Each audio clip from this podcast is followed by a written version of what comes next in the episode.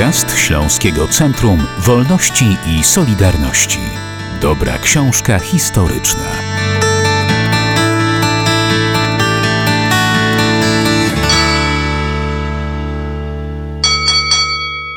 Śląskie Centrum Wolności i Solidarności przygotowało publikację naukową. Publikacja nosi tytuł Świat wobec stanu wojennego.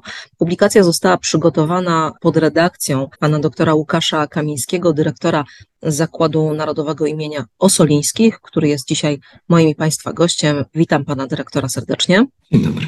To jest publikacja zbiorowa artykułów wielu historyków pod pańską redakcją. Jaki był zamysł na tą publikację?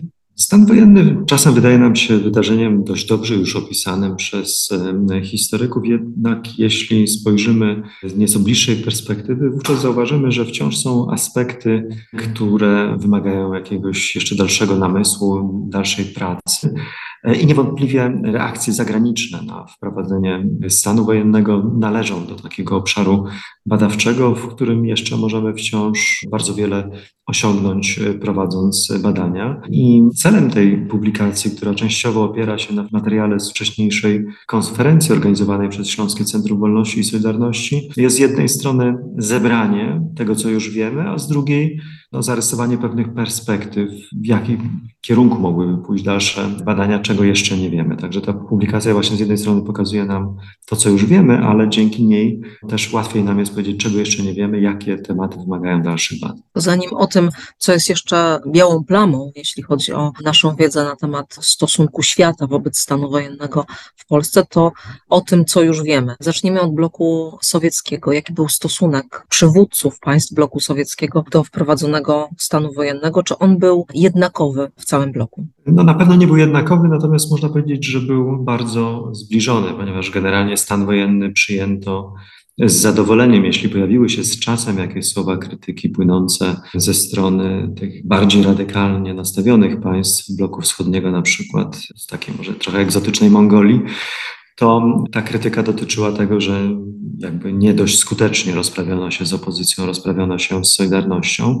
Natomiast ważnym elementem, którego przynajmniej częściowo dotykamy również w naszej publikacji, jest ta postawa przed stanem wojennym. Tutaj rzeczywiście możemy zdiagnozować dość daleko idące różnice, gdzie z jednej strony mieliśmy radykałów, którzy parli do jak najszybszego rozwiązania siłowego, w tym użycia siły z zewnątrz, tutaj szczególnie wschodnio-niemiecki przywódca Erich Honecker, ale sekundowali mu e, Bułgar e, Todor Żywkow czy szef Czechosłowackiej Partii Komunistycznej Gustaw Husak.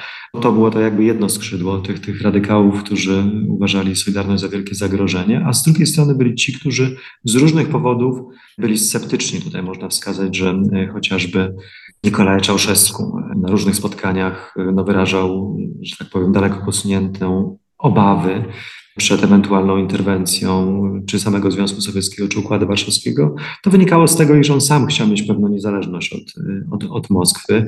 Janusz Kadar również dystansował się od takich pomysłów, co z kolei było związane z jego doświadczeniem historycznym. Wiedział, jak ciężko było zapanować nad sytuacją po pacyfikacji przez armię sowiecką powstania węgierskiego w roku 1956. I no, trzeci, być może najbardziej zaskakujący w tym gronie, czyli przywódca Kuby Castro, Fidel Castro, który z kolei obawiał się reakcji Amerykanów. Spodziewał się wręcz, że reakcją na wkroczenie do Polski może być jakaś forma interwencji na Kubie. Także te wszystkie różnice no de facto po wprowadzeniu stanu wojennego się zatarły i z różnych przyczyn, ale wszyscy przyjęli ten fakt dobrze. Jedni dlatego, że no cieszyli się, że system, jak się wówczas wydawało, zostanie ocalony, a inni cieszyli się, że to było właśnie rozwiązanie takie wewnętrzne, oczywiście pod mhm. presją Moskwy, ale jednak rozwiązanie wewnętrzne. Czyli pomimo różnego nastawienia do samych planów wprowadzenia stanu wojennego, reakcje przywódców bloku sowieckiego były w gruncie rzeczy jednakowe. Tak, no myślę, że tutaj nie, nie było specjalnej przestrzeni na jakieś większe zróżnicowanie. No te różnice możemy widzieć w pewnych szczegółach, na przykład w skali akcji pomocy, bo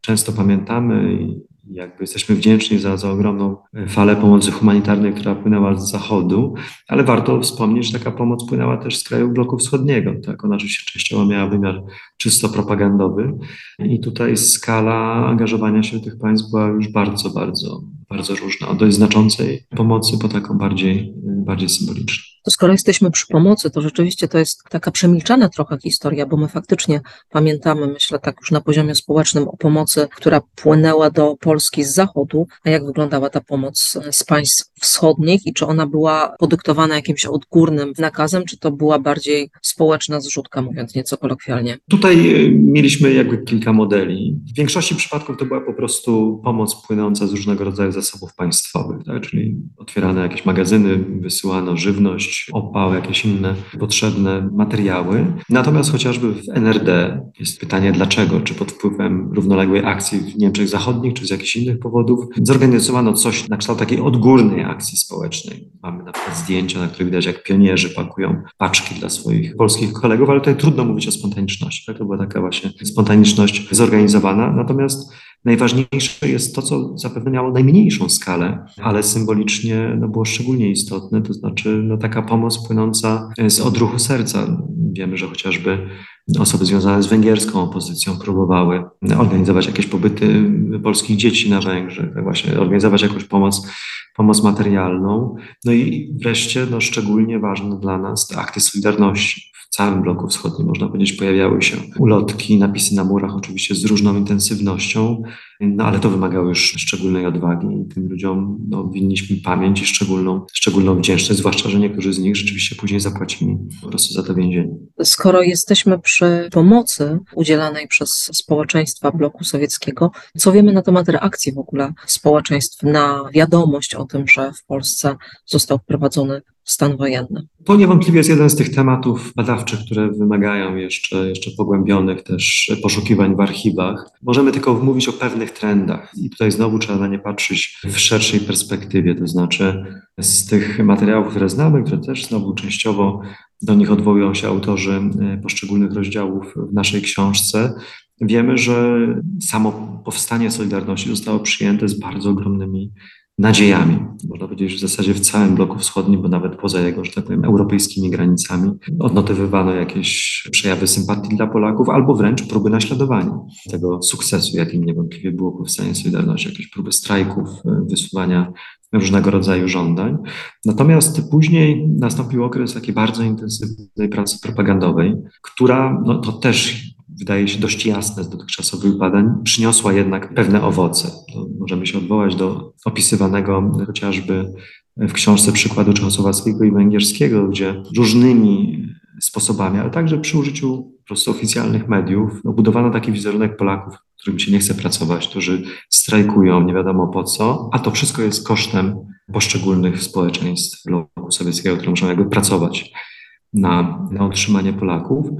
I nie ulega wątpliwości, że ta propaganda odnosiła sukces, że te nastroje zmieniały się na bardziej krytyczne, czy wręcz negatywne w stosunku do tego, co dzieje się w Polsce. No i właśnie tym momentem kulminacji tych gorszych nastrojów, czy, czy, czy bardziej wrogich wobec Solidarności jest moment wprowadzenia stanu wojennego. Niewątpliwie te akty oporu, akty odwagi, o których mówiłem wcześniej, były dość pojedyncze. Tak? One w żadnym z państw bloku wschodniego nie przybrały masowego charakteru, co no, pozwala domniemywać, że te społeczeństwa jakby no, pogodziły się z tą sytuacją, ale jest to raczej hipoteza badawcza niż wniosek z badań. Tutaj ten okres stanu wojennego, postaw społecznych w poszczególnych państwach bloku wymaga jeszcze wielu, wielu badań, żebyśmy mogli jakby ostatecznie zbudować ten obraz. Takie badania nie były, jak rozumiem, prowadzone ani przez polskich historyków, ani przez historyków zagranicznych, to znaczy w państwach byłego bloku sowieckiego też takich badań raczej się nie prowadziło do tej pory. No było ich niewiele, stosunkowo niewiele. Jeśli już były badania, to właśnie bardziej skupiały się na okresie lat 80-81, stąd jakby tutaj mogłem zarysować przynajmniej tą ogólną ewolucję nastrojów, nastrojów społecznych. Natomiast jeśli chodzi o sam stan wojenny, to bardziej badania szły w kierunku właśnie wychwytywania tych pewnych aktów oporu, a nie prób analiz nastrojów społecznych w stosunku całego społeczeństwa. I to oczywiście też sytuacja jest zróżnicowana. W Europie Środkowo-Wschodniej wiemy stosunkowo dużo, zwłaszcza o Niemczech, o Czechosłowacji, o, o Węgrzech, ale o innych państwach Europy Środkowo-Wschodniej albo o samym Związku Sowieckim, o poszczególnych republikach, to można zakładać, przyjąć właśnie taką hipotezę badawczą, że przynajmniej na zachodniej Ukrainie, że w państwach bałtyckich, w Gruzji, ten stopień sympatii do Polaków był po prostu większy niż na innych obszarach, ale to wciąż właśnie są hipotezy badawcze, które czekają na weryfikację przeprowadzoną w oparciu o solidne badania źródłowe. To przenieśmy się w takim razie na zachodnią część e, żelaznej kurtyny. Jak zareagowali przywódcy zachodnich państw na wieść o wprowadzeniu stanu wojennego? Zacznijmy od Stanów Zjednoczonych na reakcje, które oczy całego świata, także świata wschodniego, były e, zwrócone. Jaka była ta reakcja prezydenta Stanów Zjednoczonych? Tutaj e, warto zwrócić uwagę na rzeczywiście te pierwsze dni, pierwsze dwa, trzy dni, kiedy też ta reakcja amerykańska specjalnie nie różniła się od tego, co działo się chociażby w Europie Zachodniej. Bo my często opisując politykę Stanów Zjednoczonych właśnie mówimy już o tych kolejnych dniach, ale warto zwrócić uwagę, że e, także prezydent Reagan nie miał jakiejś ostrej reakcji w pierwszych dniach po wprowadzeniu stanu wojennego. No i to się nam dobrze wpisuje jakby no, w coś, co można by nazwać w pewnym sensie poczuciem, poczuciem ulgi, które e, nastąpiło. To jest taki paradoks, że ci przywódcy bloku wschodniego odczuli pewną ulgę po wprowadzeniu stanu wojennego, ale także przywódcy zachodni, kilku polityków różnych szczebli nawet miało to, że tak powiem, nieszczęście, że wyraziło tę ulgę publicznie i zderzyło się z opinią publiczną, o której zapewne będziemy rozmawiać za chwilę. I to poczucie ulgi wynikało z tego, że uniknięto tego, co uważano za najgorsze, czyli interwencji sowieckiej, co do której spodziewano się, że może mieć nieobliczalne konsekwencje włącznie z wybuchem konfliktu wojennego w środku, w środku Europy. Ale prezydent Reagan bardzo szybko no, zaczął myśleć o bardziej radykalnej, ostrej reakcji na wprowadzenie stanu wojennego. Już po kilku dniach zapisał w swoim dzienniku, że to jest nasza życiowa szansa na osłabienie, czy w ogóle wręcz wyparcie wpływów sowieckich z Europy Środkowo-Wschodniej. I to prowadziło do tego, że Stany Zjednoczone najbardziej radykalnie wystąpiły przeciwko stanowi wojennemu, pod koniec grudnia wprowadzając sankcje ekonomiczne nie tylko na władze Polskiej Rzeczpospolitej Ludowej, ale także na Moskwę jakby zasadnie rozumując, że stan wojenny był wynikiem presji Moskwy i, i służył realizacji jej interesów. Za tym poszły dalsze działania. To były bardzo ważne, fundamentalne decyzje o wsparciu opozycji w Polsce, o wsparciu podziemia. Tego nie było od roku 56 po doświadczeniu rewolucji węgierskiej, kiedy Stany Zjednoczone nie mogły, a tak naprawdę chyba też nie za bardzo chciały wesprzeć powstańców, zapadła decyzja, że Amerykanie nie będą ingerować w Europę Środkowo-Wschodnią w inny sposób niż takie delikatne programy, jak na przykład dystrybucja książek, tak, czy jakieś stypendia specjalne. Tak więc tutaj nastąpi radykalna zmiana prowadząca do bezpośredniego sprzętowego, finansowego wsparcia polskiego podziemia. Za tym poszła też presja gospodarcza na, na Związek Sowiecki, negocjacje z Saudami, żeby obniżyć ceny ropy naftowej i tak dalej, i tak dalej. Wiemy, co wpłynęło na zmianę kursu Stanów Zjednoczonych od tej takiej, jak pan pisze w swoim wprowadzeniu do książki, stonowanej reakcji Zachodu, w tym między innymi USA, do właśnie takich e, już bardzo konkretnych, dość radykalnych działań wobec i przywódców komunistycznych w Polsce i, i Moskwy. Początek tego procesu, jeśli można tak powiedzieć, nie jest dla mnie do końca jasny. Nie wiem, co tutaj było tym impulsem, który właśnie popchnął, popchnął prezydenta Reagana. Być może to były jakieś głosy jego doradców. Tutaj ciężko powiedzieć, natomiast wiemy, co przyspieszyło ten proces. To było paradoksalnie spotkanie z byłym już w tym momencie ambasadorem PRL w Waszyngtonie, Spasowskim, tuż przed świętami Bożego Narodzenia, podczas którego to Spasowski opowiadał Reaganowi o historii Polski, o polskiej tradycji walki o wolność, o doświadczeniu II wojny światowej i tak dalej, i tak dalej. Tak by, myślę, że troszkę częściowo przynajmniej trzeba też w takich kategoriach po prostu czysto emocjonalnych, no pewnej ogromnej sympatii do Polaków, jaka w prezydencie Reaganie była i która się nasiliła po tym spotkaniu. No, kiedy spoglądamy na, na to słynne bożonarodzeniowe przemówienie prezydenta Reagana z 1981 roku, to widać w nim i znajomość polskiej historii, właśnie głęboką empatię wobec Polaków. Także oprócz zapewne jakichś analiz, których wciąż jeszcze nie znamy, no takim strategicznym charakterze, no, nie można tutaj jakby nie doceniać tych wątków czysto osobistych, czy, czy nawet wręcz emocjonalnych, bo pamiętajmy, że przecież później to wszystko też kumuluje się w całej tej jakby postawie prezydenta Reagana, który nazywa Związek Sowiecki Imperium Zła, które po prostu trzeba zniszczyć, które zagraża całej ludzkości. To Stany Zjednoczone i prezydent Ronald Reagan, a zachodnia Europa, Niemcy zachodnie, Francja, Wielka Brytania. Jakie tutaj były reakcje? Tutaj te pierwsze reakcje, jeśli chodzi o, Wielką Brytanię, to tutaj można by to tak nieco uprościć. Wielka Brytania wpisuje się w tą linię amerykańską. Nie aż tak radykalnie, ale w dużym stopniu jest na pewno ten sojusznik Stanów Zjednoczonych, który w największym stopniu poparł tą politykę sankcji, izolacji, też PRL może w mniejszym stopniu wspierania e, takiego materialnego opozycji. Natomiast też szczęśliwie pani premier Thatcher nie miała w tych pierwszych dniach jakichś wypowiedzi, które właśnie wymknęły się, czy kanclerzowi Schmidtowi, który no wręcz zasugerował, że ma wspólne stanowisko wobec stanu wojennego z Honeckerem, bo akurat był w trakcie wizyty w NRD, czy też no to, co powiedział francuski minister spraw zagranicznych, który zaskoczony w radiu pytaniem, co Francja zrobi w odpowiedzi na stan wojenny, no, szczerze odpowiedział, że oczywiście nic nie zrobimy.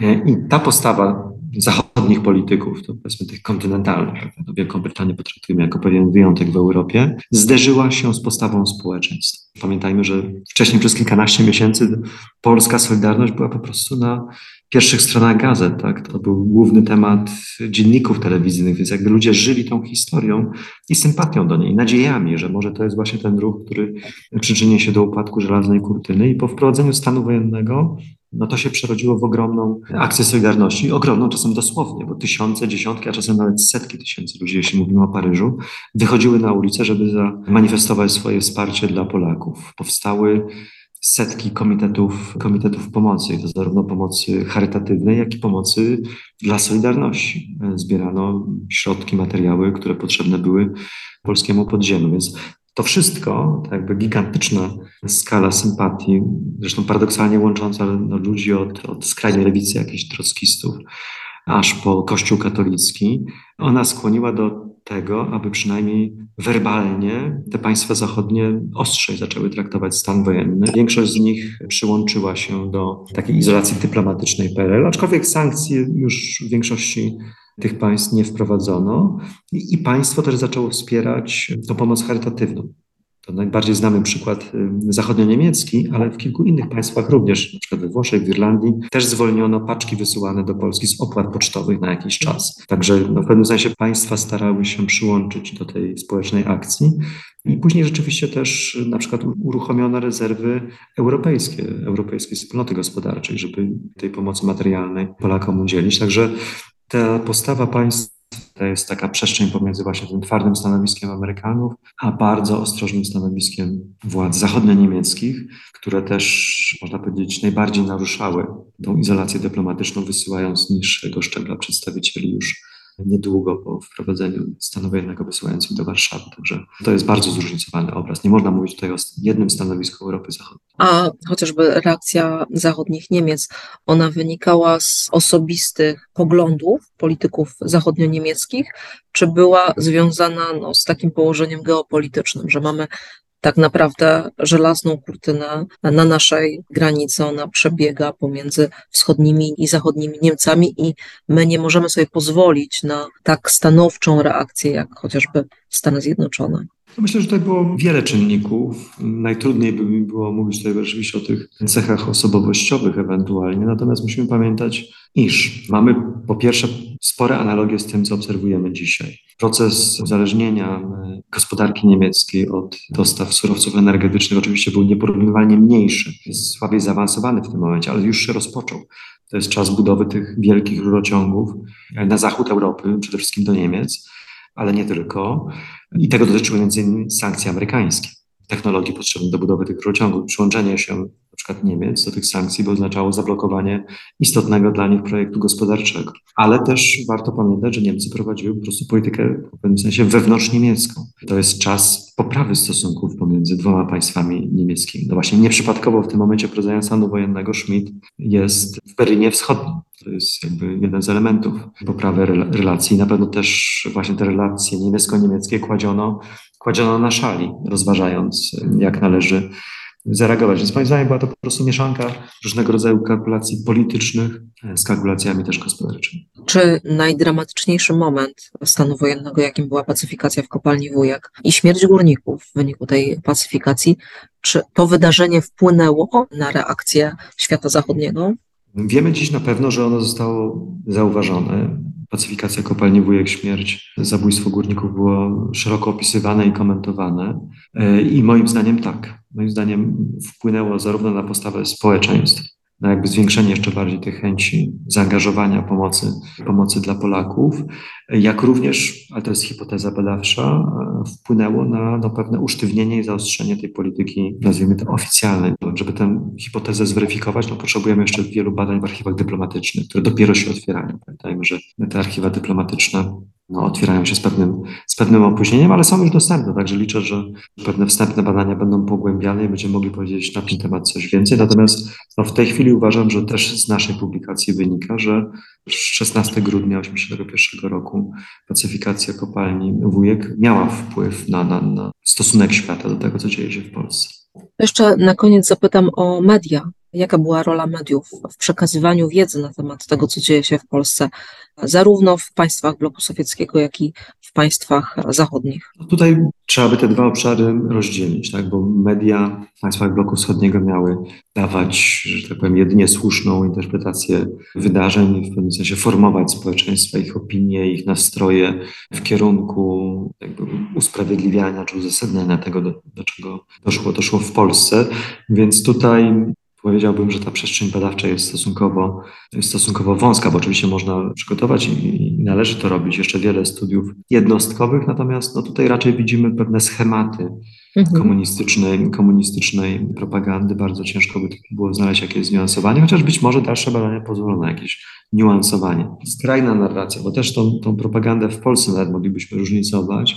I taka najbardziej skrajna narracja znana z, z żołnierza wolności, czy z trybuny ludu, tak? czyli ta oskarżająca Solidarność przygotowania jakiegoś tutaj zamachu, kontrrewolucji, próbę przejęcia władzy. No to w tych pierwszych tygodniach było najchętniej, że tak powiem, powielane. E, natomiast później nawet w niektórych państwach, w tym czasie mówiłem, że, że na przykład Mongolia uważała, że cała ta operacja jest zbyt mało radykalna, także to uderzenie w Solidarność było zbyt słabe. I znamy na przykład takie informacje zwane przez ambasadę PRL w Ulaanbaatar, które wskazują, że chociażby materiały propagandowe dostarczane do telewizji uznawano za niewystarczające że, że ta, ta propaganda, która była w sposób dosłowny kopiowana, tak, bo po prostu na, na nośnikach wysyłano do, do państw bloku jakieś materiały filmowe, że one były zbyt mało dynamiczne, tak, jakby niewiele się działo, że wysyłano na przykład tylko jakieś sceny z ulic Warszawy, gdzie, gdzie żołnierze kontrolują samochody zamiast jakichś dynamicznych obrazów walki z opozycją. Tak więc y, myślę, że przy dalszych badaniach znajdziemy jednak trochę różnic i, i znowu stawiam hipotezę, że okazałoby się, że generalnie w państwach bloku ta propaganda była po prostu ostrzejsza, zwłaszcza w tej drugiej części stanu wojennego. A jeśli chodzi o Zachód? Jeśli chodzi o Zachód, no to mamy do czynienia z wolnymi mediami. I one oczywiście też odgrywają rolę wówczas fundamentalną. Te media tradycyjne, tak, telewizja, radio i, i prasa, po prostu kształtowały opinię publiczną, ale przede wszystkim te media nie były jednolite. One prezentowały różne opcje polityczne, ideowe, tak, mieliśmy media bardziej komercyjne, bardziej, bardziej ambitne, e, ale z tego obrazu, który nam się na razie wyłania, wygląda na to, że niezależnie od tych różnic, no również w tych mediach dominuje to, co dominowało w społeczeństwie, czyli sympatia, sympatia do Polaków. Jeśli pojawiają się jakieś próby usprawiedliwiania stanu wojennego, no najczęściej no były w mediach, na które po prostu jakiś wpływ mieli Sowieci, czy generalnie państwa bloku, bloku wschodniego. Z czasem, oczywiście ta sytuacja też i tutaj zaczyna się zaczyna się różnicować. E, musimy pamiętać, że chociażby to ogromne wsparcie dla Solidarności przez Stany Zjednoczone też miało swoją cenę w pewnym sensie. To znaczy część środowisk lewicowych wycofywała się z zaangażowania jakby z uwagi na swoje antyamerykańskie przekonania. Także w tych mediach zachodnich widoczne jest z czasem różnicowanie podejść. Tak? To czasem pojawiały się, ale w ramach, to, to podkreślam, takiej po prostu wolnej dyskusji w demokratycznym państwie. Pewne głosy, no może nie tyle wprost wspierające stan wojenny, ale rozważające, że może to jednak lepiej właśnie się stało, że to polskimi siłami, a nie poprzez interwencję z zewnątrz stłumiono Solidarność. Bardzo dziękuję za rozmowę. Dyrektor Zakładu Narodowego imienia Ossolińskich, pan dr Łukasz Kamiński, był dzisiaj naszym gościem. Jeszcze raz serdecznie dziękuję. Bardzo dziękuję za rozmowę.